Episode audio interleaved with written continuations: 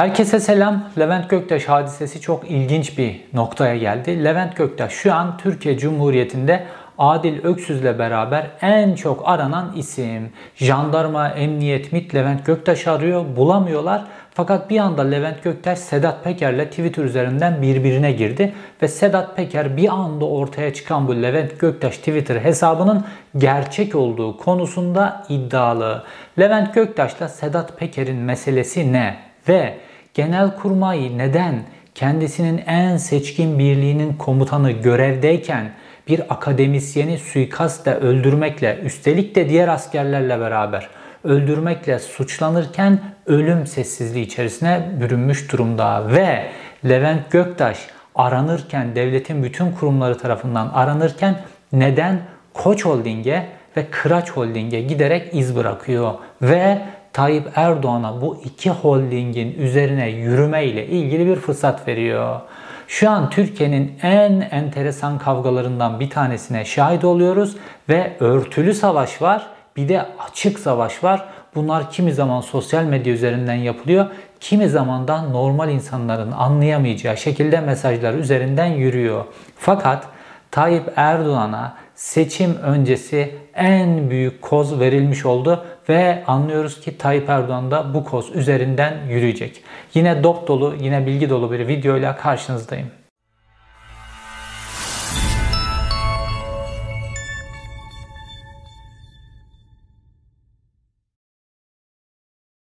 Levent Göktaş şu an firari durumda ve emniyeti, jandarması, MİT'i normalde Levent Göktaş arayıp bulması gerekiyor. Fakat bunu gerçekten arıyorlar mı? Hangi kurumlar arıyor, hangi kurumlar aramıyor vesaire. Bunların detaylarına birazdan geleceğiz. Çünkü orası da oldukça karışık devletin içerisindeki mevzular. Şimdi Levent Göktaş'ı şu anda konuşmamızın sebebi Necip Hablemitoğlu suikastinden aranması. Levent Göktaş Genelkurmay'ın en seçkin birliği Özel Kuvvetler Komutanlığı'nın içerisindeki daha da seçkin birlik Muharebe Arama Kurtarma'nın komutanıydı. M A K Birliği'nin komutanıydı. M A K alayının komutanıydı Levent Göktaş. Burası hem özel kuvvetler içerisinden özel seçilen askerler, hem böyle askeri eğitimler çok veriliyor bu kişilere, aynı zamanda da istihbaratçı gibi de eğitiliyorlar. Yani bu birlik askerlikle istihbaratçılığın böyle karıştırıldığı, yurt içinde ve yurt dışında böyle kullanılan çok özel bir birlik. Ve Levent Göktaş bu birliğin uzun süre komutanlığını yaptığı, bu birlik Güneydoğu'da bazı işler yapıyor, Türkiye dışında, Türkiye içerisinde geçmişten beri kullanılan bir birlik. Levent Göktaş'la ilgili konu Necip Hablemitoğlu suikastini kendisinin emir ve komutasında M A K komutanlığı içerisindeki askerlerin yaptığına ilişkin konu ve bu sebeple Necip Hablemitoğlu suikasti nedeniyle aranıyor. Şimdi Necip Hablemitoğlu normalde bir inkılap tarihi hocası üniversitede, fakat kendi alanının çok dışında böyle istihbari konularla bir anda Türkiye'nin gündemine girdi ve medyada boy göstermeye başladı, kitaplar yazmaya başladı, sonra da öldürüldü. Ünlü olması ve öldürülmesi oldukça kısa bir süre Necip Hablemitoğlu'nun ve bununla ilgili Levent Göktaş şu an bir numaralı şüpheli olarak aranıyor. Fakat Levent Göktaş'tan nerelere gideceğine ilişkin bu konunun detaylarına birazdan geleceğiz. Fakat Levent Göktaş böyle aranırken ve şu an bulunamazken bir anda sosyal medyada bir hesap ortaya çıktı. Ve Levent Göktaş'ın ismini taşıyan bir hesaptı ve bu hesap çok önemli bilgiler ifşa edeceğine ilişkin tarih verdi. Sonra o tarih geldiğinde, yani akşam saatleri geldiğinde bir güvensizlik ortamı oluşmasın diye yarın videolu olarak bazı paylaşımlar yapacağım. Hem Necip Hablemitoğlu meselesiyle ilgili hem de kendisinin kullanıldığı başka meselelerle ilgili çok önemli ifşaatlar yapacağım dedi. Ve ikinci posta paylaşımlarında Sedat Peker'e de değindi ve dedi ki beni Sedat Peker'le karıştırmayın. İşte bu noktada Sedat Peker devreye girdi. Sedat Peker Levent Göktaş'la bir polemin içerisine girdi ama esas olarak polemik önemli değil. Levent Göktaş meselesiyle ilgili birkaç tane çok önemli şey söyledi. Birincisi, Sedat Peker o hesabın Levent Göktaş'a ait olduğu konusunda ısrarlı. Kesin olarak Levent Göktaş'ın hesabı diyor. İkincisi, Levent Göktaş ve çetesi tanımını kullanıyor. Levent Göktaş'ı bir çete konumuna oturttu. Bir diğeri, Levent Göktaş'ın hesabını telefon trafiğiyle kendisinin kapattırdığını söylüyor. Şimdi burası çok enteresan. Normalde Sedat Peker kendisi Türkiye'deki işte kirli çamaşırları, kendilerini nasıl kullanmalarını vesaire bunların hepsini ifşa edeceğini söylüyordu. Levent Göktaş da aslında aynısını söylüyor. Kendisini nasıl kullandığını ifşa edecek. Yani aslında aynı hedefe beraber yürüyecekler. Fakat Sedat Peker bunu bir başarı olarak söylüyor. Diyor ki telefon trafiği ve üzerine gitmemle Levent Göktaş'ın hesabını ben kapattırdım diyor. Bunu bir başarı olarak söylüyor. Bir diğer nokta, Levent Göktaş'ı tehdit ediyor. Diyor ki Yaşar Baba üzerinden bana getirdiğin adam kaldırma tekliflerini de seçimden önceye, iki ay önce yayınlayacağım videolarda konuşacağız diyor. Şimdi tehdit var. Levent Göktaş'ın hesabının kapatılması var. Artı Levent Göktaş'la ilgili bir tanımlama var. Çete. Şimdi bunlar çok önemli şeyler, Sedat Peker'in yaptığı bu şeyler. Çünkü Sedat Peker olmasa idi, Sedat Peker bu polemiğin içerisine girmese idi, Sedat Peker Levent Göktaş adına açılan bu Twitter hesabına çakmasaydı bu hesap Türkiye'de duyulmayacaktı. Şimdi Sedat Peker dediğimiz kişi artık böyle eski ünvanlarının dışında şu an bir medya imparatorluğu gibi, tek başına bir medya grubu gibi bir adama dönüştü. Türkiye'nin gündemini belirleyecek insanlardan birisine dönüştü. Hani o Serhat Albayrak var ya, Sabah Gazetesi'nin A T V'nin C E O'su, onunla bir polemiğin içerisine girmişti bu Pelikan mevzusunda. Serhat Albayrak demişti ki ben gazeteciliği çok hızlı öğrenirim demişti. Hakikaten de şu an Sedat Peker'in reflekslerine, meseleleri sunuş biçimine, kamuoyunun ilgisini çekiş biçimine baktığımızda normal böyle reyting, tiraj meselelerini bilen bir gazeteci gibi davranıyor. Bir medya grubunu yönetirmişçesine kendi sosyal medya hesaplarını ve kendisine bağlı sosyal medya hesapları var. Emre Olur, Deli Çavuş vesaire. Bunların hepsini böyle organize bir biçimde kullanılıyor. Yeni bir medya grubu gibi Sedat Peker. Ve Sedat Peker Levent Göktaş hesabıyla polemiğe girdiği için biz Levent Göktaş hesabını bütün kamuoyu duydu. Biz normalde gazeteciler vesaire herkes temkinli yaklaşıyordu. Fakat Sedat Peker polemiğe girdiği andan itibaren hesap artık ciddiye alınması gereken bir hesap noktasına geldi.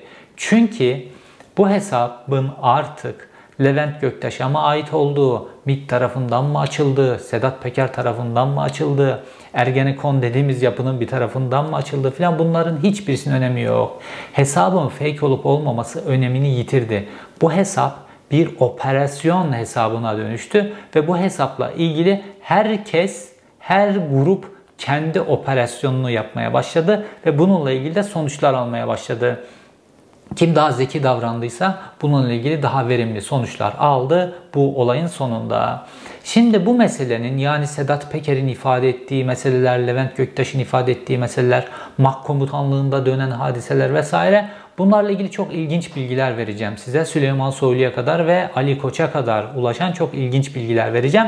Çünkü bu meselenin şu an bütün bu Necip Hablemitoğlu suikastinin aniden gündeme gelmesi, bu böyle faili meçhuller dosyalarının açılması, Levent Göktaş'ın üzerine gidilmesi vesaire, bunların hepsini size sadece birazdan anlatacağım konunun özetini vermem gerekirse, Tayyip Erdoğan seçim öncesi Koç grubunun da, Kıraç grubunun da ve masonların da üzerine yürüyebileceği bir operasyonun zeminini oluşturuyor.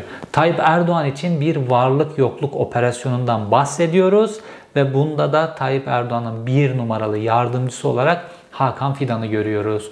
Bu büyük fotoğraftaki asıl meseleye birazdan geleceğim ama önce detayları bilmemiz lazım. Şimdi bu hesap meselesi neydi? Şimdi Levent Göktaş adına öyle bir hesap açılmış ki böyle dört yol ağzı gibi.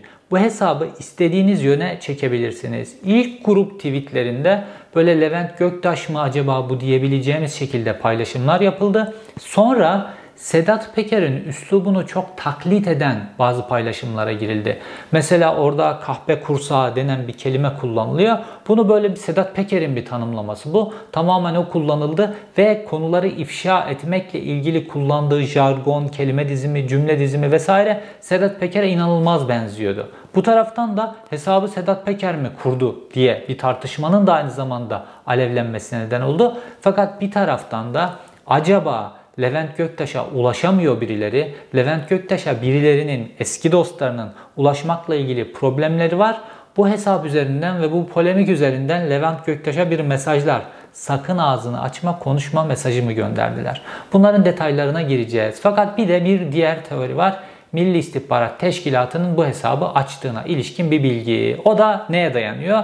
İşte istihbaratın klasik yöntemlerinden bir tanesi biliyorsunuz. Buna işte kediyi güvercinlerin arasına atma yöntemi deniyor buna. Bir böyle bir olay çıkartırsınız. Ondan sonra olay çıkınca herkes telefonlara sarılır. O onu arar, bu bunu arar vesaire. Ortalık bir karışır. Sonra oradan bir sürü irtibatı istihbarat birimi ortaya çıkartır. Bu karışıklıktan dolayı, herkes böyle birbirini aramasından dolayı sonrasında da haritayı çıkarmış olur.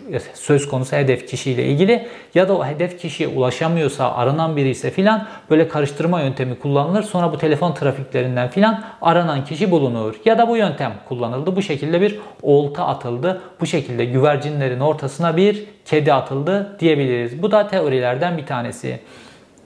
Fakat bu sonucu değiştirmiyor. Şimdi bu hesabın açılmasının nihayetinde ne olduğu. Şimdi burada esas operasyonun başlangıcı Nuri Gökhan Bozkır denen adamı Tayyip Erdoğan'ın Türkiye'ye getirmesiydi. Normalde Tayyip Erdoğan Nuri Gökhan Bozkır'ı Türkiye'ye getiremezdi. Fakat konjonktür kendisine öyle bir yardım etti ki Ukrayna Savaşı denen bir savaş çıktı. Ve bu savaş çıkınca da Ukrayna Ukrayna'nın e, T B iki dronlara ihtiyacı oldu ve bu dronların Ukrayna'ya teslim edilmesi karşılığında pazarlık konularından bir tanesi de Tayyip Erdoğan'ın öteden beri ısrar ettiği Nuri Gökhan Bozkır denen Özel Kuvvetler M A K mensubunun Ukrayna'dan Türkiye teslimiydi. Ve Nuri Gökhan Bozkır Romanya'daydı o sırada. Ukrayna tarafından kendisine haber ulaştırıldı. Oturum vesaire onunla ilgili meselelerin çözülecek diye kendisi tamamen ikna edildi ve Romanya'dan Ukrayna'ya geçtiği anda da sınırda hemen gözaltına alınarak Türkiye'ye teslim edildi ve Türkiye'ye getirildi. Şimdi bu Tayyip Erdoğan açısından büyük bir operasyon. Neden? Çünkü buranın üzerinden Levent Göktaş ekibine doğru, yani M A K alayının kendisinin iktidara ilk geldiği yıllarda çevirdiği dolaplarla ilgili meselelerin üzerine gidecek. Oradan da Türkiye'de asıl hedefi olan ve Türkiye'de ipleri elinde tuttuğunu düşündüğü gruplara doğru yürüyecek Tayyip Erdoğan. Bu Tayyip Erdoğan'ın ilk hamlesiydi. Ve bu hamleye bir karşılık verilmesi gerekiyordu. İşte bu karşılığı bekledik, bekledik, bekledik. Bununla ilgili bir karşılık çıkmadı. Ama bir karşılık muhakkak olacaktı. Şimdi Levent Göktaş'ı yakalanmak, yakalatmamak önemli bir hadiseydi. Levent Göktaş yakalatılmadı içinde bulunduğu grup tarafından. Fakat Levent Göktaş şu an kayıplara karışmış durumda.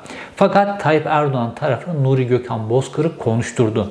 Nuri Gökhan Bozkır, Hablemitoğlu suikastiyle ilgili özgürlüğü karşısında karşılığında bütün detayları anlattı. Tetikçinin isminden tutun da nasıl emirleri aldıklarına, nasıl keşif yaptıklarına ilişkin bütün detayları verdi Nuri Gökhan Bozkır. Şimdi bundan sonra konuyu nereye taşıyacağınız, ne kadar ileri götüreceğiniz Tayyip Erdoğan'a kalmış bir meseleydi. Bu işte Nuri Gökhan Bozkır, Levent Göktaşlar vesaire onların geçmişte birlikte oldukları grup açısından oldukça tedirgin edici bir hadiseydi.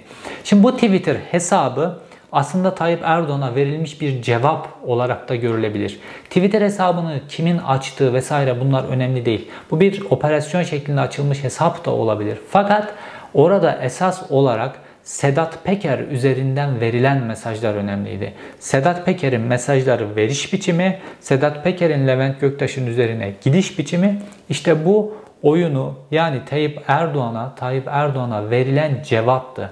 Tayyip Erdoğan'ın hamlesine yapılan cevaptı. Çünkü bir, Levent Göktaş tehdit edildi. Ya da ve şu söylendi. Devlet kurumlarına da Tayyip Erdoğan'a da şu mesaj iletilmiş oldu esas olarak.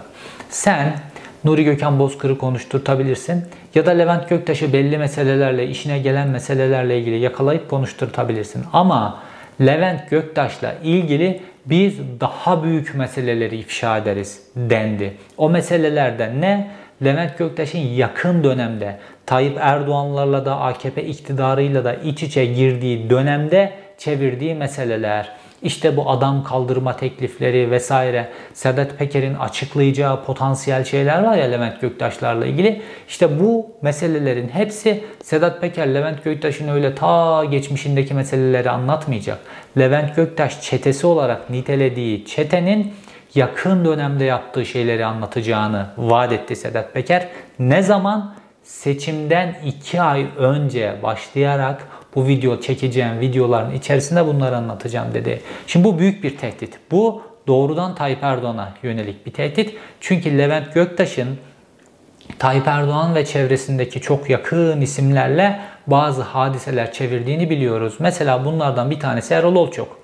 Erol Olçok on beş Temmuz'da biliyorsunuz son derece şüpheli bir biçimde Boğaziçi Köprüsü'nde oğluyla birlikte vurularak şehit edildi. Ve Erol Olçok'un ölümüyle ilgili eski eşi Nihal Olçok pek çok şüpheli durumu ortaya çıkardı. Pek çok şüpheli durumla ilgili konuştu. Hatta Sedat Peker bu meselenin içerisine girince on beş Temmuz faslında Nihal Olçok şöyle bir mesaj attı. Dedi ki bu konuyu konuş. Ben hemen uçağa atlar gelirim dedi. Yeter ki bu konuyu konuş. Yeter ki bu konuda bazı şeyleri ifşa etmek, ifşa et. Bununla ilgili aralarında bir böyle mesajlaşma oldu. Twitter üzerinden herkese açık durumda. Şimdi bu Erol Olçok, Levent Göktaş'ın akrabası.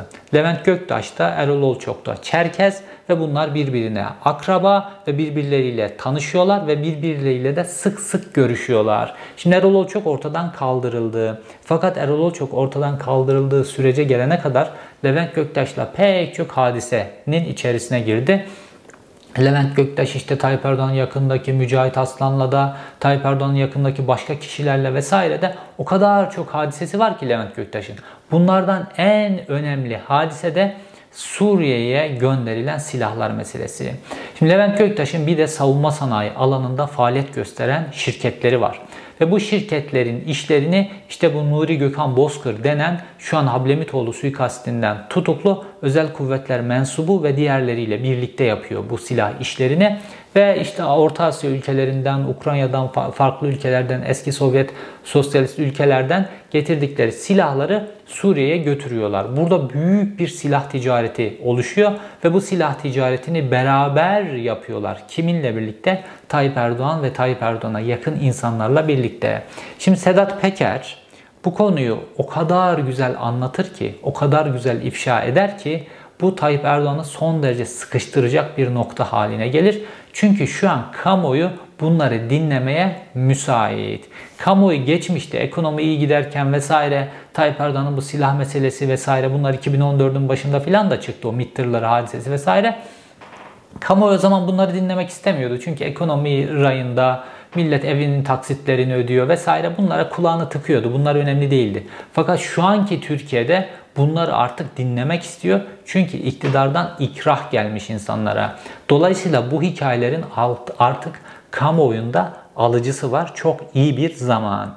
Şimdi Tayyip Erdoğan, Nuri Gökhan Bozkır da bu işin içerisinde ve Nuri Gökhan Bozkır bu işle ilgili bazı hadiseleri Ukrayna'dayken ifşa etmeye başlamıştı ulusal, uluslararası medyaya ve bu ifşa etmeye başlayınca da Tayyip Erdoğan'a dokunmamaya başladı. O defteri kapatmıştı ta ki Ukrayna Savaşı patlayınca onu getirinceye kadar. Şimdi hapiste, kontrolünde o ve dolayısıyla o bu silah meseleleriyle ilgili konuşamaz. Levent Göktaş'ı da arıyorlar. Fellik fellik arıyorlar. Levent Göktaş'ı da hapse tıkarlarsa onu da bu konularla ilgili konuşturmazlar. Fakat artık Sedat Peker tarafı devreye girdi ve Sedat Peker tarafı dedi ki ben bu meselelerle ilgili konuşurum arkadaş dedi. İşte bu noktada oyunun bütün kuralları değişti. Artık bu hesabı MİT mi açmış? Bu hesabı hesabı ilk gündeme getirenlerden birisi de mesela Oda T V'ydi. İlk kamuoyuna duyuran e, grup, medya grubu diyeyim. Oda T V'ciler mi açmış? Bu hesabı MİT mi açmış? Bu hesabı Sedat Peker'in kendisi mi açmış? Bu hesabı Levent Göktaş mı açmış? Bunun hiçbir önemi yok. Oyun Sedat Peker'in tweetleriyle Sedat Peker'in ben dahasını ifşa ederim yaklaşımıyla tamamen değişti. Oyunun boyutu tamamen değişti. Buna Sedat Peker'in eski dostlarına yaptığı bir kıyak da diyebilirsiniz. Ya da Sedat Peker'in o eski dostları içerisinde Türk Silahlı Kuvvetleri'nden pek çok kişinin de olduğu dostları bu hesapla, bu hesabın background'undaki meselelerle ilgili zaten Sedat Peker'i belki de enforme etmişlerdi. Fakat Peker diyor ki bana Levent Göktaş tarafından ulaştılar ve o şekilde ben bu hesabı kapattım diyor. Şimdi gelelim hadisenin çok daha ilginç başka bir boyutuna. Levent Göktaş'a ulaşamamak Türkiye'de bazı kesimleri inanılmaz biçimde tedirgin ediyor. Özellikle de Adalet ve Kalkınma Partisi'ne karşı iki binli yılların başında bazı faaliyetlerin içerisine giren kesimleri ve özel kuvvetlerden Necip Hablemitoğlu suikastinden Tayyip Erdoğan başladığında ulaşacağı bazı kesimleri inanılmaz biçimde tedirgin ediyor. Çünkü Levent Göktaş'a ulaşamıyorlar. Levent Göktaş'la irtibatları yok. Şimdi Nuri Gökhan Bozkır'ı hatırlayın. yirmi üç gün boyunca Milli İstihbarat Teşkilatı'nın elinde tutulmuş. Hiç kimse Nuri Gökhan Bozkır'ın Türkiye'ye getirildiğini Ukrayna'dan bilmiyor. Ve bu yirmi üç gün boyunca Milli İstihbarat Teşkilatı'nda konuşturulmuş, artık ne yöntemler kullanıyorlarsa konuşturulmuş, her şeyi anlatmış.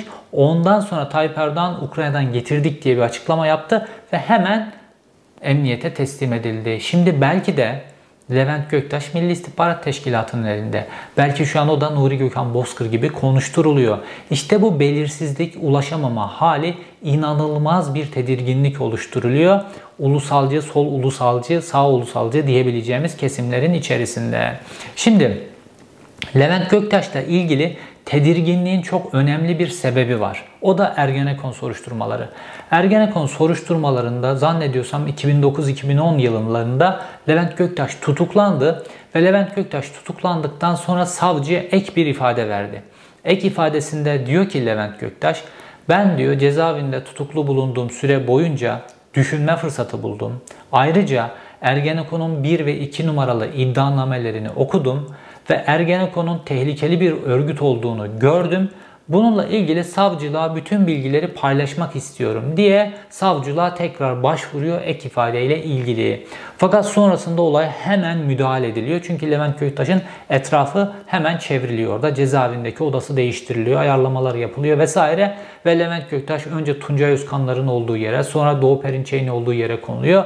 Avukatı zaten Serdar Öztürk vesaire. Levent Göktaş'ı hemen kafa kola alıyorlar. Eş zamanlı biçimde de Levent Göktaş'la ilgili bir medya bombardımanı başladı. Pozitif bombardıman. Ve yine aynı figürler baktığımızda Uğur Dündar, Levent Göktaş'ın nasıl kahraman olduğuyla ilişkin inanılmaz yayınlar yapmaya başladı. Bir taraftan Nedim Şener'le birlikte program yapıyorlar. Onda Levent Göktaş'ın böyle yakın arkadaşlarını, bu Serdar Öztürk'ü vesaire çıkartıp inanılmaz kahramanlık hikayeleri bir taraftan. Diğer taraftan Yılmaz Özdil inanılmaz bir Levent Göktaş, böyle bir uçanın kurtulabildiği, bir kaçanın kurtulabildiği bir komutan portresi çiziyor Levent Göktaş. Gerçekten böyle mi? Birazdan Amerikalılarla ilgili çuval geçirme hadisesindeki Levent Göktaş hadisesini anlatacağım. Göreceksiniz ne kadar kahraman bir asker olduğunu. Böyle hikayeler anlatılıyor Levent Göktaş'la ilgili ve medyada öyle bir kahramanca pompalandı ki bu Levent Göktaş'a tabii moral oldu. Diğer taraftan bu koğuşundaki ayarlamalar vesaireler. Bir sonraki duruşmada Levent Göktaş'ın avukatı dedi ki, benim müvekkilim cezaevine yeni girmişti, psikolojisi çok çöküktü, o yüzden her türlü ifade vermeye açıktı. O yüzden o psikolojik durumu nedeniyle böyle bir ifadeler vermiştir. Bu ifadelerin hepsi geçersizdir, zaten kendisi de geçersiz olduğunu beyan etmektedir dedi. Ve sonra Levent Göktaş'ın ifadelerinin yönü değişti. Şimdi Levent Göktaş'a ulaşamayanlar, Levent Göktaş'ın eski yol arkadaşları, Levent Göktaş'ın aynı psikoloji içerisinde olabileceğini düşünüyorlar ve bu psikolojiyle de Tayyip Erdoğan'a inanılmaz kozlar verecek, bazı açıklamalar yapacağını, bazı ifadeler vereceğini, Tayyip Erdoğan'ın işine yarayabilecek düşünüyorlar. İşte bu belirsizlik hali stratejinin belirlenememesini beraberinde getiriyor ve herkesi dağıtıyor. Burada imdada yetişen tek kişi Sedat Peker'in stratejik tweetleri, stratejik açıklamalarıydı. Onun dışında tamamen bir belirsizlik hali hakimdi. Bu belirsizlik hali de işte bu korkuları getiriyor. Baktığımızda ta böyle Ergenekon operasyonunun en alevli olduğu zamanlarda bile mesela Celal Ülgen, Levent Göktaş'ın geçmişte avukatlığını yapan Celal Ülgen o kadar kendisinden emin konuşurdu ki, mesela Nihat Genç inanılmaz kendisinden emin konuşurdu. Barış Terkoğlu inanılmaz emin konuşurdu. Fakat şu an bu Levent Göktaş, Necip Hablemitoğlu meselesinde bütün bu yazılarına, videolarına filan bakın, inanılmaz tedirginler böyle.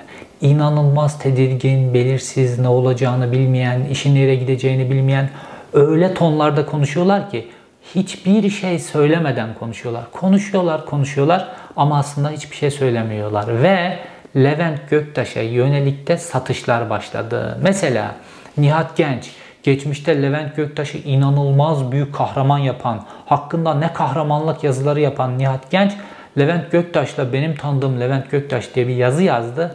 Levent Göktaş'ı neredeyse cemaatçi yapacak. O noktaya getirmiş. Böyle büyük Atatürkçü subaydan, devletçi subaydan nereye getirdi biliyor musunuz? Levent Göktaş yanından seccadesini ayırmayan bir subaymış meğerse Levent Göktaş. Yani o kadar enteresan ki. Şimdi Levent Göktaş bu seccade meselesini Erkeceler de mesela gündeme getirdi. Bu seccade meselesiyle ilgili böyle bizzat şahit olduğum bazı hadiseler var Ankara'da. O yüzden anlatayım bu hadiseyi. Çünkü bu seccade meselesi üzerinden Levent Göktaş satılacak. Anladığım seccadenin üzerine oturtmuşlar satış hikayesini. Şimdi Levent Göktaş aslına bakarsanız böyle milliyetçi, ülkücü, kafatasçı diyebileceğimiz bir adam Levent Göktaş. Ve e, bu işte Ergenekon, ulusalcılar dediğimiz kesim içerisinde de iki kesim vardır. Bir ulusalcı sol, bir ulusalcı sağ. İşte bu Mehmet Ağarlar, Şenkal Atasagunlar vesaire bunlar ulusalcı sağı te te temsil ederler. Levent Göktaş da bunların içerisindedir. Fakat Levent Göktaş böyle e, klasik ülkücüler gibi böyle namaz, niyaz falan bunlarla ilgisi yoktur böyle. Rakısını da içer falan böyle bir adamdır. Fakat hakikaten de bir seccade var yanında gezdirdiği. Bu seccadenin hikayesi de şu.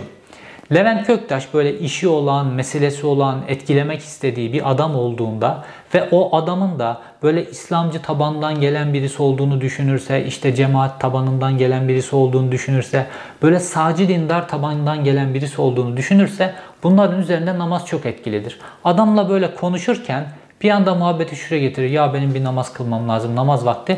Hop çantasından seccade çıkar. İşte o andan itibaren karşısındaki adamı helva gibi eritir. Neden? Çünkü Levent Göktaş sadece asker değil. Levent Göktaş M A K alay komutanı. M A K aynı zamanda istihbaratçılık demek. M A K'ın, M A K personelinin öğrendiği konulardan bir tanesi de istihbarat. Dolayısıyla adam karşısındaki adamı nasıl etkileyeceğini, hangi damardan gireceğini biliyor.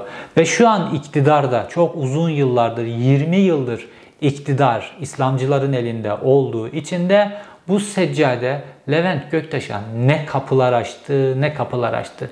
Yoksa Levent Göktaş'ın böyle bu seccade, meccade, namazla, niyazla filan bunlarla hiçbir ilgisi yok. Fakat bunu da bildikleri halde, bunu da bildikleri Levent Göktaş'la beraber oturup kadeh tokuşturdukları halde şu an Levent Göktaş'ı satışta hadiseyi seccadenin üzerine oturtturuyorlar. Hakikaten şu an Levent Göktaş bir satışa gelmek üzere. Levent Göktaş'a Gülen cemaati mensubudur demelerine ramak kaldı. Ramak. Yani siz hani böyle harbi adamlardınız, dostlarınızı satmazdınız, iyi günde, kötü günde filan. Ama şu an papuç çok pahalı. Papuç öylesine pahalı ki Ergenekon operasyonları dönemi gibi değil. Şu an papuç çok pahalı ve herkesin herkesi satacağı bir dönemin kapılarını aralamış durumdayız.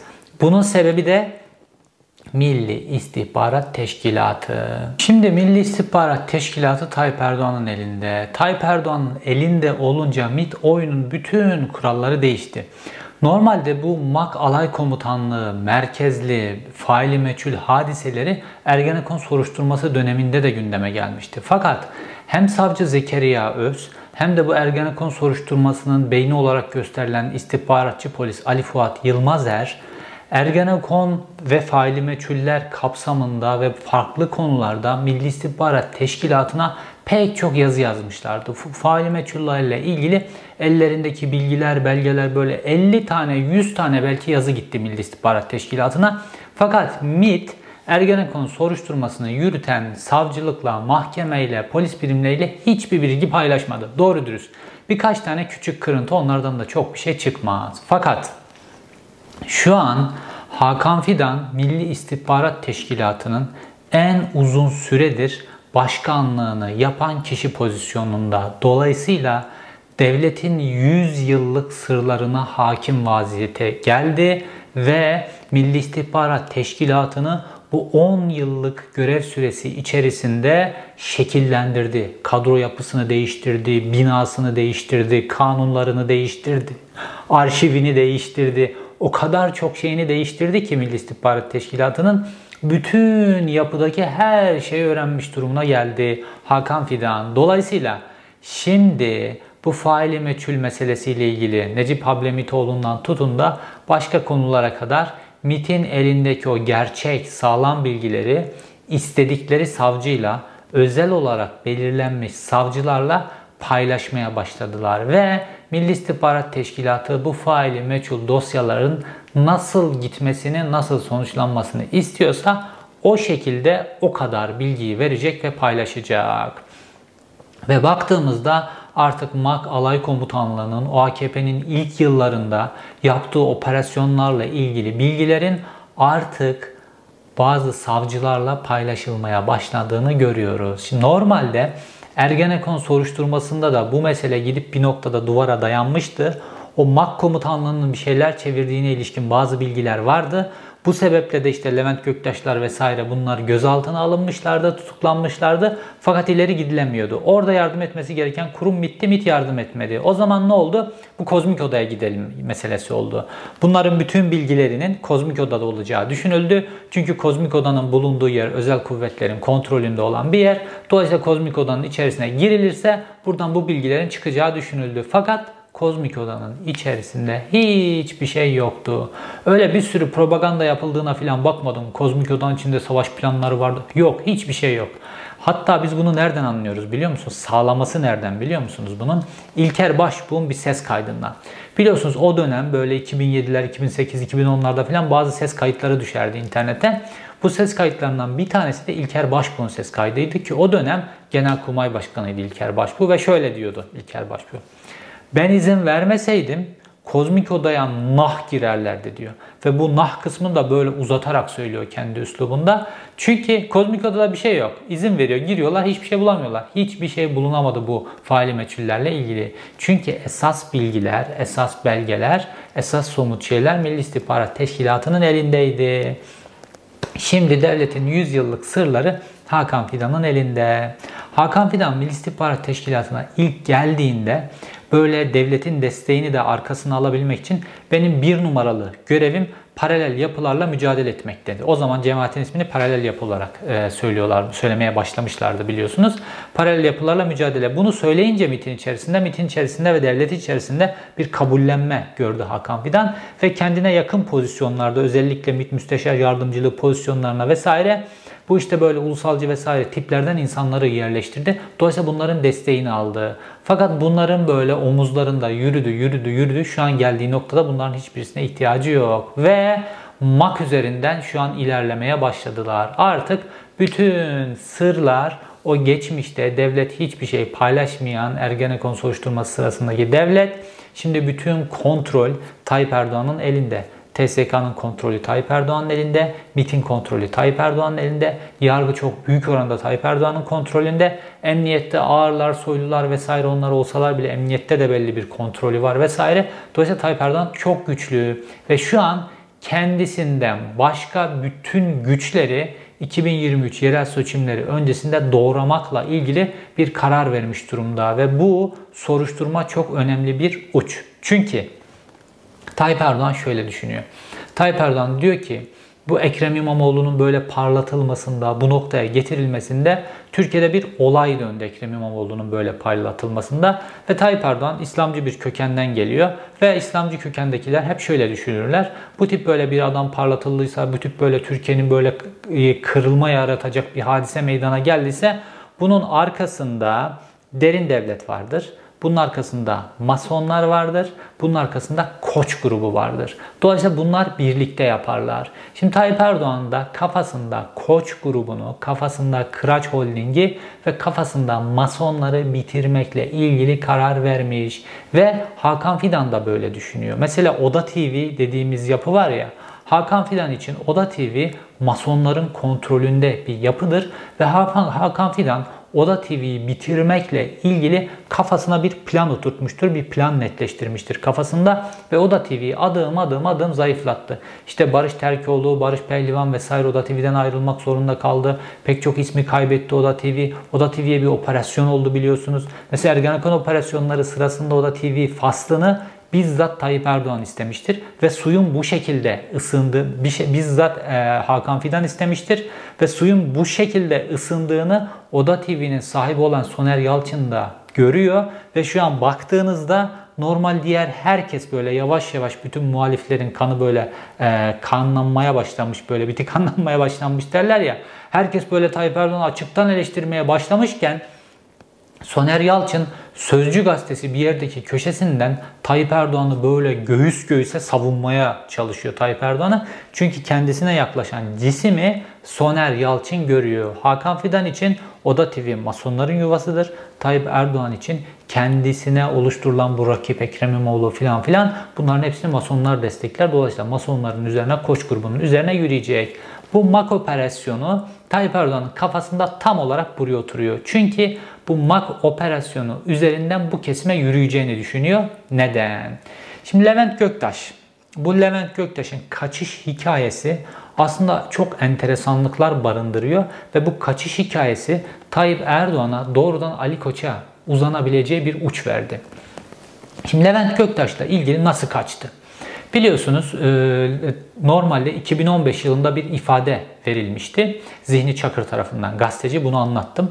Ve o Zihni Çakır ilk kez o ifadesinde diyor ki açık açık, Nuri Gökhan Bozkır bir gün bana dedi ki biz M A K Alay Komutanlığı'nda Necip Hablemitoğlu'nu takip ettik ve sonrasında da Necip Hablemitoğlu öldürüldü bir Özel Kuvvetler M A K mensubu tarafından, silahı da Nogan Gölü'ne attık diye. Bunu anlatıyor ve Zihni Çakır bunu savcıya anlatıyor. Savcı kayda geçiriyor. iki bin on beş yılından itibaren hiçbir şey olmuyor.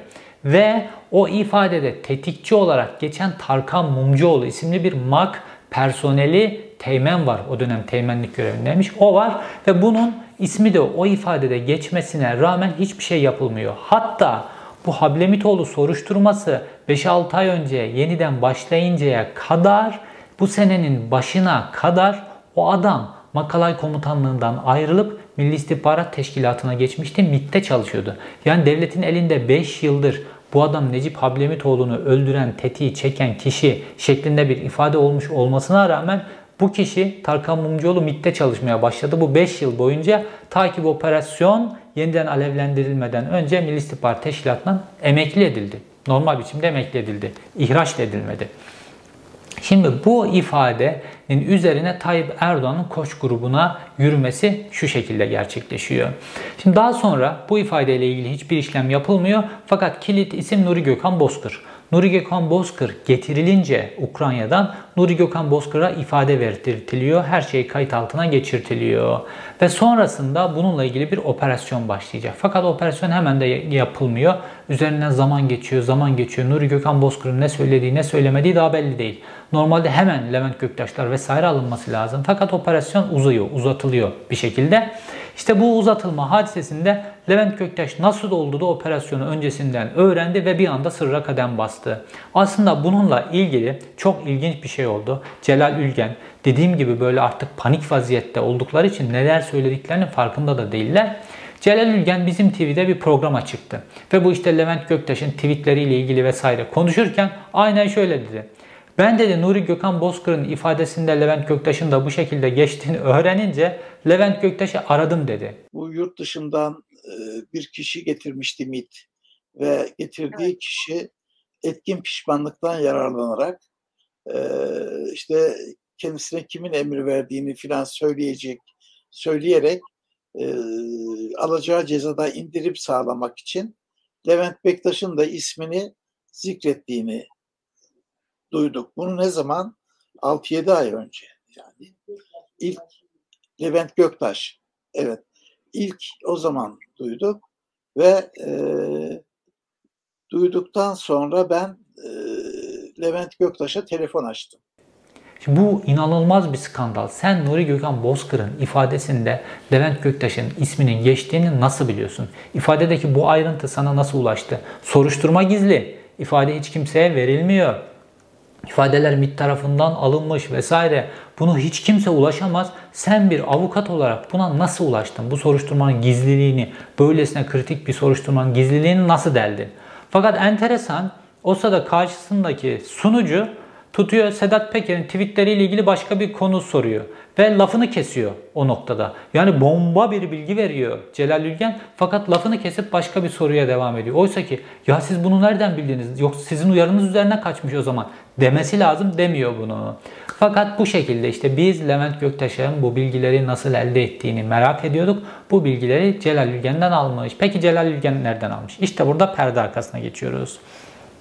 Şimdi Veysel Kaçmaz isimli bir savcıdan bahsetmiştim size. Ankara'da terörle mücadeleden sorumlu savcı, terör suçlarına bakan savcı. Bu savcı böyle Ankara'daki pek çok FETÖ borsası dahil bütün böyle suçlara, çökme işlerine karışan bir savcı. Ve bu savcı aynı zamanda da Mehmet Ağar kliğinin içerisinde yer alan bir savcı. Ve dolayısıyla bu savcı bu Levent Göktaş dosyası, M A K dosyası, Hablemitoğlu dosyasından ne bilgiye ulaşabilirse bunları bir şekilde Levent Göktaş'a uçuruyor. Bu bilgileri bir şekilde uçuruyor. İşte demek ki uçurmakta kullandığı aparatlardan bir tanesi, aracılardan bir tanesi de Celal Ülgen. Ve Levent Göktaş bunu öğreniyor. Fakat öğrendikten sonraki aktiviteleri çok önemli. Levent Göktaş'ın evine polis geliyor. Normalde artık operasyonun düğmesine basıldığında gece saatinde gözaltı kararları verilecek. Operasyon gece saatinde yapılacak. Fakat olay uzuyor, uzuyor, uzuyor. Neyse sabaha karşı vesaire Levent Göktaş'ın eline geliyorlar ve oyalama süreci var bu operasyonun uzamasıyla ilgili de. Ve Levent Göktaş'ın evine geldiğinde, kızının evine geldiklerinde meğerse diğer kızının da e, orada bir dairesi var. Oradaymış vesaire. O şekilde Levent Göktaş bulunamıyor. O binadan çıkıyor, gidiyor. Zaten Levent Göktaş'ın pek çok kızı falan olduğuna ilişkin de pek çok bilgiler var. Normal evliliğinin dışında. O da ayrı bir konu. Neyse sonrasında Levent Göktaş işte Ankara'da e, durmuyor. İstanbul'a gidiyor. İstanbul'dan Antalya'ya gidiyor. Antalya'dan tekrar eskortlu araçlarla İstanbul'a geliyor vesaire. Pek çok şey var. Antalya'da mesela iki tane ev kiralıyor. Fakat taktik için iki, o iki evde de kalmıyor. Kendi adamlarının yanında üçüncü bir yerde kalıyor vesaire. Sonrasında İstanbul'a geliyor. İstanbul'da da işte Taksim meydanında, Taksim civarında izini kaybettiriyor. Ya da izini kaybettiği düşünülüyor Levent Göktaş'ın. Belki de orada Levent Göktaş'ı kafeslediler. Onu bilmiyoruz. Şimdi bu olayın, bu kaçış hikayesinin, yani İstanbul'a gitti, Ankara'ya gitti, Antalya'ya gitti vesaire... Bütün bu kaçış hikayesini böyle fotoğraflı detaylarıyla birlikte Sabah Gazetesi yayınladı. İşte burası enteresan bir hadise. Sabah Gazetesi bunu öyle yayınladı ki böyle normal okuyucu bunu okuyunca şöyle anladı. Ya polis böyle hep son anda kaçırmış. Hep böyle Antalya'da tam izini bulmuş, son anda kaçırmış. İstanbul'da izini bulmuş, son anda kaçırmış. Normal okuyucu bu şekilde anlıyor. Fakat haberi yazan kişi Abdurrahman Şimşek. Milli İstihbarat Teşkilatı'nın neredeyse has çocuğu diyeceğimiz çocuğu. Bu haberi normal istihbarat dünyasını bilenler şu şekilde okudular. MİT emniyete, Süleyman Soylu'ya diyor ki ya bak adamı yakalamıyorsun, adamı yakala diyor, ondan sonra çalış diyor. Aslında MİT Süleyman Soylu'nun adama nasıl yol verdiğini, Levent Göktaş'a nasıl yol verdiğini, nasıl yakalamadığını Sabah Gazetesi aracılığıyla çok kibar biçimde kamuoyuna ifşa etti. Şimdi İstanbul'a geldiği andan itibaren Levent Göktaş oldukça güvende oluyor. Neden? İstanbul Jandarma Komutanı, şu anki mevcut Jandarma Komutanı Arif Çetin'in has adamı, inanılmaz kriminal bir tip ve jandarma bölgesinde İstanbul'da Levent Göktaş'ı yakalatmasına ihtimal yok. İkincisi Zafer Aktaş, Mehmet Ağar'ın has adamı, İstanbul Emniyet Müdürü, onun da Levent Göktaş'ı yakalatmasına ihtimali yok. Dolayısıyla İstanbul Levent Göktaş için en güvenli alan. Levent Göktaş'ı yakalayacak tek kurum MİT. Yakalaması gereken kurum MİT. Normalde baktığımızda MİT'le ilgili öyle bir imaj var ki Türkiye'de uçanı, kaçanı MİT yakalıyor. Fakat bakıyoruz İran geliyor, İranlı muhalifleri Türkiye'de öldürüyor. Rusya geliyor, Çeçenleri Türkiye'de öldürüyor. İsrail Türkiye'de operasyon yapıyor vesaire. Böyle Suudi Arabistan bir tim gönderiyor. Ondan sonra Cemal Kaşıkçı'yı Suudi Arabistan elçiliğinde doğuruyor, biçiyor, hücrelerini ayırıyor. Tim geri gönderiliyor vesaire. MİT hiçbir şey yapmıyor. Böyle normalde uçanı kaçanı yakalayan MİT nedense bu olayların hiçbirinde hiçbir iş yapmıyor. Şimdi Levent Göktaş'ı da yakalaması gereken MİT. Fakat Levent Göktaş'ı yakalamıyor. Hadi emniyet yakalamadı, hadi jandarma yakalamadı. Fakat MİT'in yakalaması lazım. Ya da bu yakalamayanlarla ilgili de bir operasyon gelecek. MİT şu an bu operasyonun zeminini oluşturuyor. Ya da bunların hepsini bir çuvalın içerisine koyacaklar herhalde.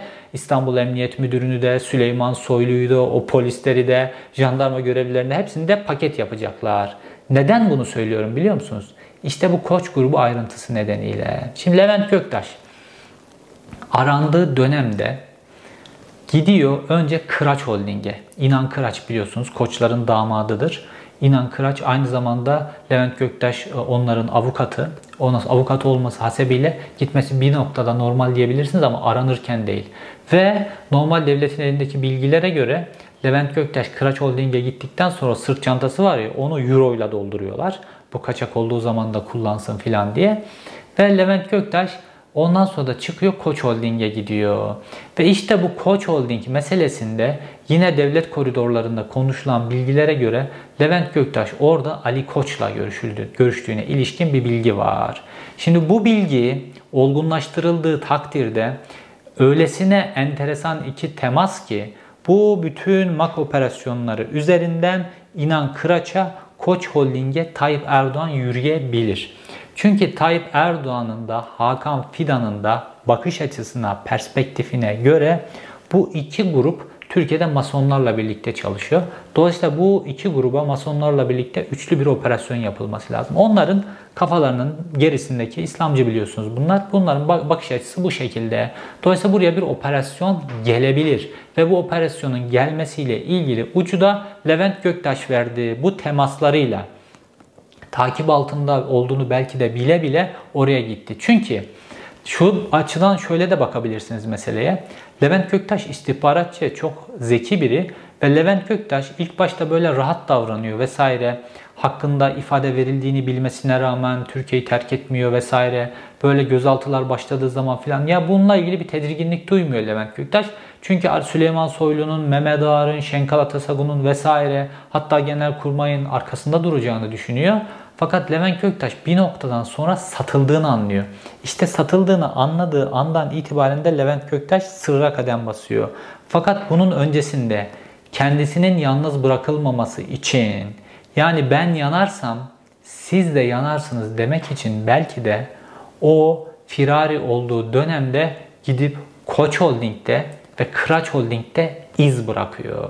Şimdi artık Levent Göktaş yalnız değil. Ya bunların hepsi birlikte yanacak ya da bir şekilde Levent Göktaş'ı bu çemberin içerisinden kurtaracaklar güçlerini kullanarak.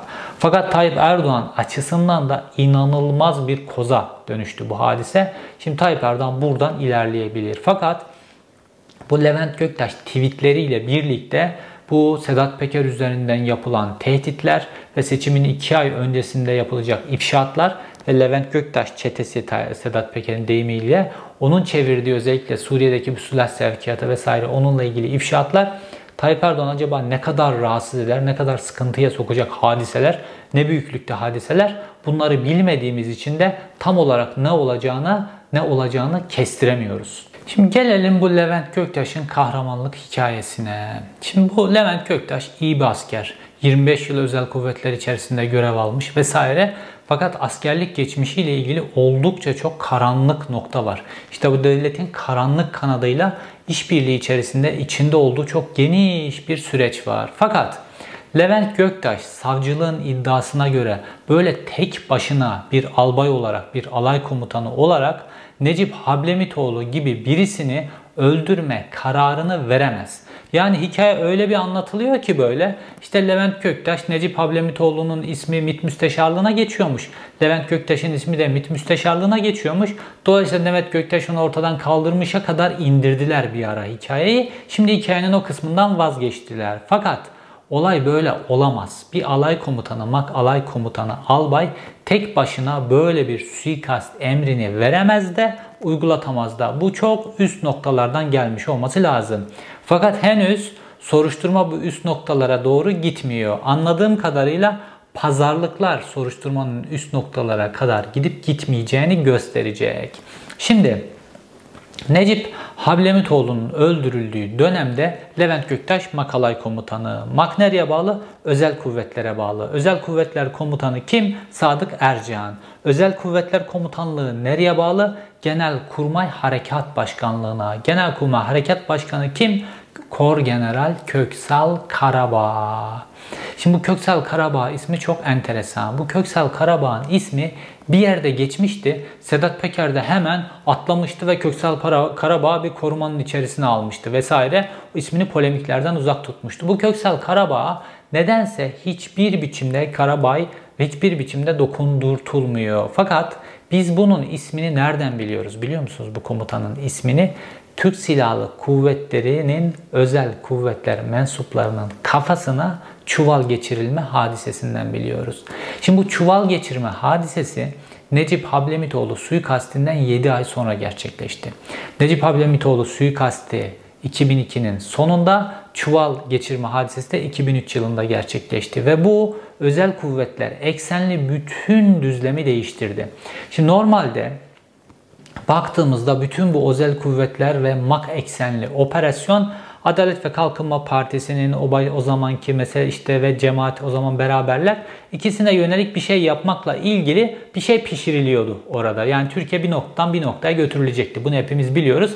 E, fakat bu noktada bu enteresan hadiseyle Özel Kuvvetler Komutanlığı'nda bütün düzlem değişti. Şimdi baktığımızda normalde Levent Göktaş inanılmaz kahraman bir komutan olarak anlatılıyor.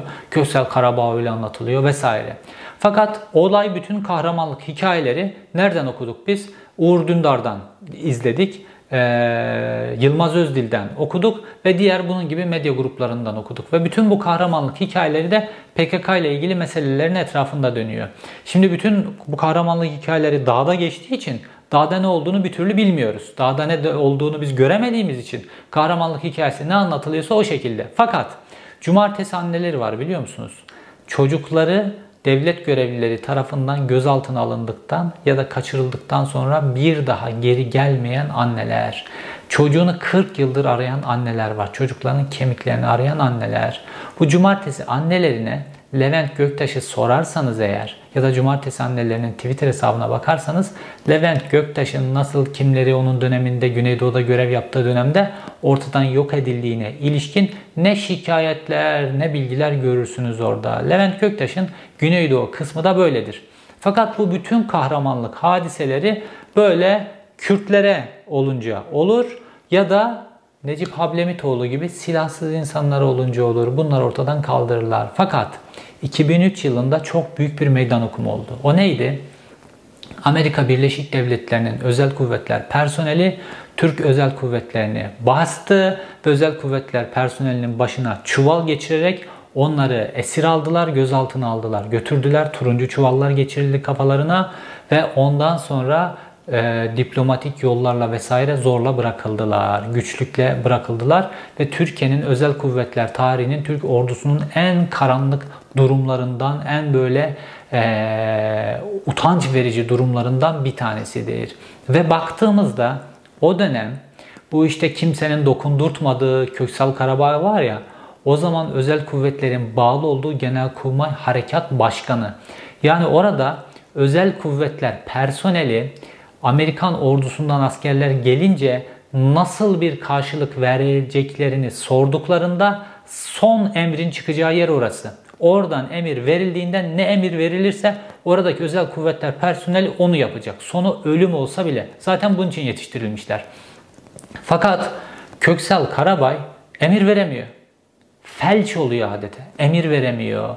Ve sonrasında baktığımızda ve ikinci pozisyonda, en kilit pozisyonda M A K var ya, M A K Birliği özel kuvvetlerin en en en seçilmiş yeri ve oranın alay komutanı da Levent Göktaş.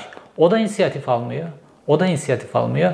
Ha böyle diğer meselelerde çok büyük kahramanlar fakat esas böyle esas karşılık gelme, denk güçlerin karşılık gelmesinde ikisi de inisiyatif alamıyorlar. Sonrasında ne oluyor biliyor musunuz?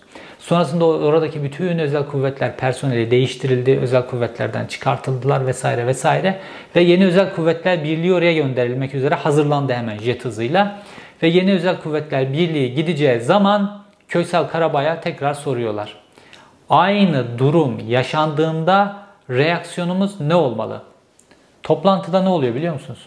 Köksal Karabağ cevap vermiyor. Bu soruya cevap vermiyor. Öyle bakıyor. Bu soruya cevap vermiyor ve Özel Kuvvetler Birliği ne yapacağını bilmeden tekrar gidiyor Irak'a ve ikinci bir skandalın yaşanması da belki böyle mukadderken olmuyor, gerçekleşmiyor. İlişkiler diplomatik yol üzerinden düzeltildiği için ve baktığımızda büyük kahraman olarak anlatılan Öder Köksal Karabağ olayı o kadar güzel bir böyle laf ebeliğine getiriyor ki bu konuyla ilgili daha sonra verdiği röportajlar var. Diyor ki, eğer diyor benim o özel kuvvetler birliğine ateş etmeme emri verdiğimi ispat ederseniz kendimi Taksim Meydanı'nda vururum diyor. Ateş etmeme emri verdiğimi ispat ederseniz kendimi Taksim Meydanı'nda vururum. Bu tamamen bir laf ebeliği. Mesele zaten o. Sen hiçbir emir vermedin. Ateş etme de demedin, ateş et de demedin. Orada emri, sorumluluğu komutan olarak senin üstlenmen lazımdı. Ne yapacağını senin belirleme lazımdı. Çünkü özel kuvvetler sana bağlı ve sen son emir noktasındasın. Yurt dışında gerçekleşecek bir çatışmayla ilgili. Yurt içindekinde zaten özel kuvvetler komutanı ya da M A K komutanı var da karar verecek. Ama yurt dışındaki son nokta sensin. Burada emir vermiyorsun. Asıl büyük skandal bu.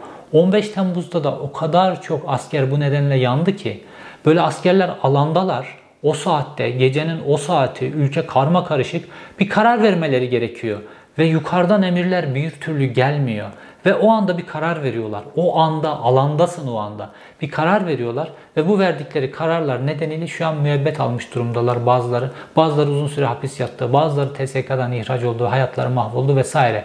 İşte bu emir vermeme durumu on beş Temmuz'un da bu noktaya gelmesinin sebebidir. Normalde verilecek tek emir neydi biliyor musunuz? Genelkurmay Başkanı bir tane emir yayınlayacaktı. Öyle sözlü emir, oraya buraya telefon etme falan değil. Yazılı bir emir yayınlayacaktı. Diyecekti ki bugün hiçbir birlik kuvvetini terk etmeyecek. Birlikten dışarı çıkmayacak. Tek bir asker çıkmayacak. Bitti. Fakat bu emri vermedi Hulusi Akar. İşte orada da o emir verilmiyor. Sonrasında giden birliğe de o emir verilmiyor. Fakat sonra ne oldu biliyor musunuz? Genelkurmay bu zafiyeti gördüğü için özel kuvvetleri hemen çok hızlı biçimde Genelkurmay Hareket Başkanı'na bağlı olmaktan çıkartıp Genelkurmay ikinci Başkanı'na bağlı hale getirdiler. Şu anda halen daha öyle devam ediyor. Ve o zaman da Genelkurmay ikinci Başkanı İlker Başbuğ'du. İlker Başbuğ'la da ilgili böyle bir emir vermeme meselesi var. P K K ile ilgili bir hadise. Onu daha sonraki bir videoda belki anlatırım. Ve Köksal Karabağ ondan sonra kor gerenlikten beklemeye alındı vesaire, sonra emekli edildi. Fakat esas bu Levent Göktaş'ın bütün bu hadiseleri çevirdiğinde bizim esas noktamız şu. Ee, Necip Hablemitoğlu'na bir operasyonu yapılmışsa eğer, bu çok yukarıdan emirin gelmesi lazım. Ve baktığımızda işte bu felç olan komutan var ya, o felç olan komutana emir veremeyen Amerikalılara karşı komutana bağlı bu durum, bu o dönemde Levent Göktaş. Fakat öncesinde çok kritik bir komutan var. O da Engin Alan.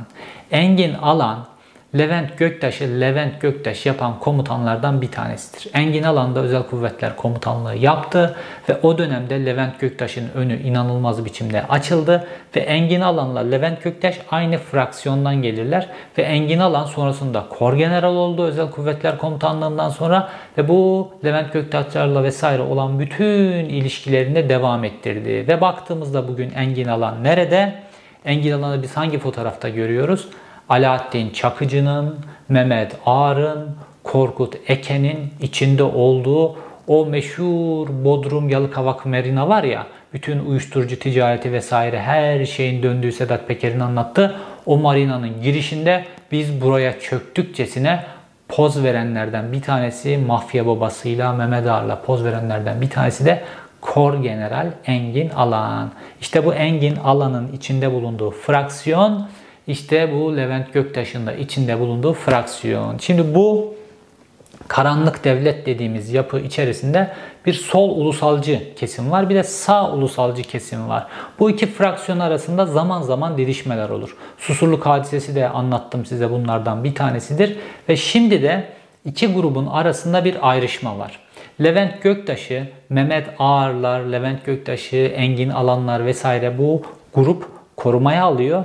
Diğer grupta Levent Göktaş'la o AK Parti'ye karşı o iki bin iki, iki bin üç, iki binli yıllarda filan işbirliği yapıp Levent Göktaş'a pek çok hadise yaptırmış olmalarına rağmen, Necip Hablemitoğlu meselesi de bunlardan bir tanesi olmasına rağmen, şu an Levent Göktaş'ı satışa getirmek üzereler. Levent Göktaş'la irtibatları kopmuş, Levent Göktaş'ı yönetemiyorlar ve Levent Göktaş'ı satışa getirmek için de bu seccade hikayesi gibi hikayeler uyduruyorlar. Bu seccade hikayesini Ankara'da da bir tane gazeteciyi böyle işte sağ bir gazetecinin temsilcisiydi. Bu gazeteciyi de Levent Göktaş işte bu ilk ismi böyle Ergenekon operasyonunda geçmeye başlayınca, bu gazeteci de çok Ergenekon operasyonlarını yazıyor o zaman, onu ziyarete gelmişti. Onunla da böyle konuyu konuşurken filan ya işte namaz vakti geldi falan. Ondan sonra gidip hemen seccadesini çıkartıyor. Şilan orada bir namaz kılıyor filan. Ondan sonra o gazeteci o kadar etkilenmiş ki bu hadiseden. Her yerde anlatıyordu bunu. Levent Göktaş'ın reklamını yapıyor. Yani ne kadar güzel bir operasyon yapmış. İşte özel kuvvetçi adam, operasyoncu adam böyledir yani. O gazeteci bir operasyon yapıyor. Sonra gazeteci bütün Ankara'da Levent Göktaş seccade taşıyor. Namazında, niyazında böyle bir adam, şöyle bir adam. Anlatıp duruyor. Şu anda o seccade üzerinden Nihat Gençler, onlar bunlar Levent Göktaş'a operasyon yapıyorlar. Böyle değil hadise. Burada fraksiyonlar var. Sağ ulusalcı kesim, sol ulusalcı kesim. Levent Göktaş sağ ulusalcı bir kesimden, o adamlar koruyorlar. Ee, Mehmet Ağar'ların, Süleyman Soylu'ların kontrolünde olduğu için emniyet, Levent Göktaş'ı şu an yakalattırmıyorlar. Fakat diğer kesim tedirgin, çünkü Levent Göktaş'ın anlatacağı şeyler gelip onlara, operasyona dönüşecek. Dolayısıyla da bu kesim şu an Levent Göktaş'ın satışıyla ilgili zemin oluşturuyor. Ve baktığımızda Levent Göktaş'ı geçmişte göklere çıkartan Yılmaz Özdil, ne kahramanlık yazılar o güçlü kalemiyle yazan Yılmaz Özdil, şu an Sedat Peker hakkında o yazıları yazmaya devam ediyor. Sedat Peker Twitter üzerinden mücadele verdiği için. Fakat Levent Göktaş Twitter üzerinden mücadele vermeye başlayınca ya da o şekilde tweetler atılınca hiç Levent Göktaş'la ilgili o kahramanlık yazıları gelmiyor artık. Ne oldu? Levent Göktaş satışa geldi. Peki bu satışlar niye oluyor biliyor musunuz? Bu satışlar para yüzünden oluyor. Baktığımızda işte günlerdir ortaya dökülüyor. Celal Ülgen, hızlı ulusalcı, hızlı ergenekoncu filan böyle bir adamdı değil mi? Celal Ülgen'e A K P silah şirketi kurdurmuş, onun üzerinden işler vermiş. Ondan sonra Ahmet Zeki Uçok, çok büyük böyle işte cemaat düşmanı vesaire. Ahmet Zeki Uçok'a silah şirketi kurdurmuşlar, onun üzerinden işler vermişler. Bunları parayla birlikteliklerini bozmuşlar. Parayla AK Parti bunları seyreltti ve eritti. Ve bunlar AK Parti'ye devletin anahtarını verdiler. Milli İstihbarat Teşkilatı'nın anahtarını verdiler. on beş Temmuz'da Türk Silahlı Kuvvetleri'nin anahtarını verdiler. Ve şimdi o anahtarı geri alamıyorlar. Hatta bu belirsizlik içerisinde stratejilerini de geliştiremiyorlar. Bu Levent Göktaş hadisesinin nereye uzayacağı, önümüzdeki seçimlerde de ne olacağına ilişkin bize sonucu gösterecek hadise. Çünkü Tayyip Erdoğan sahada seçimi kazanamayacağını biliyor.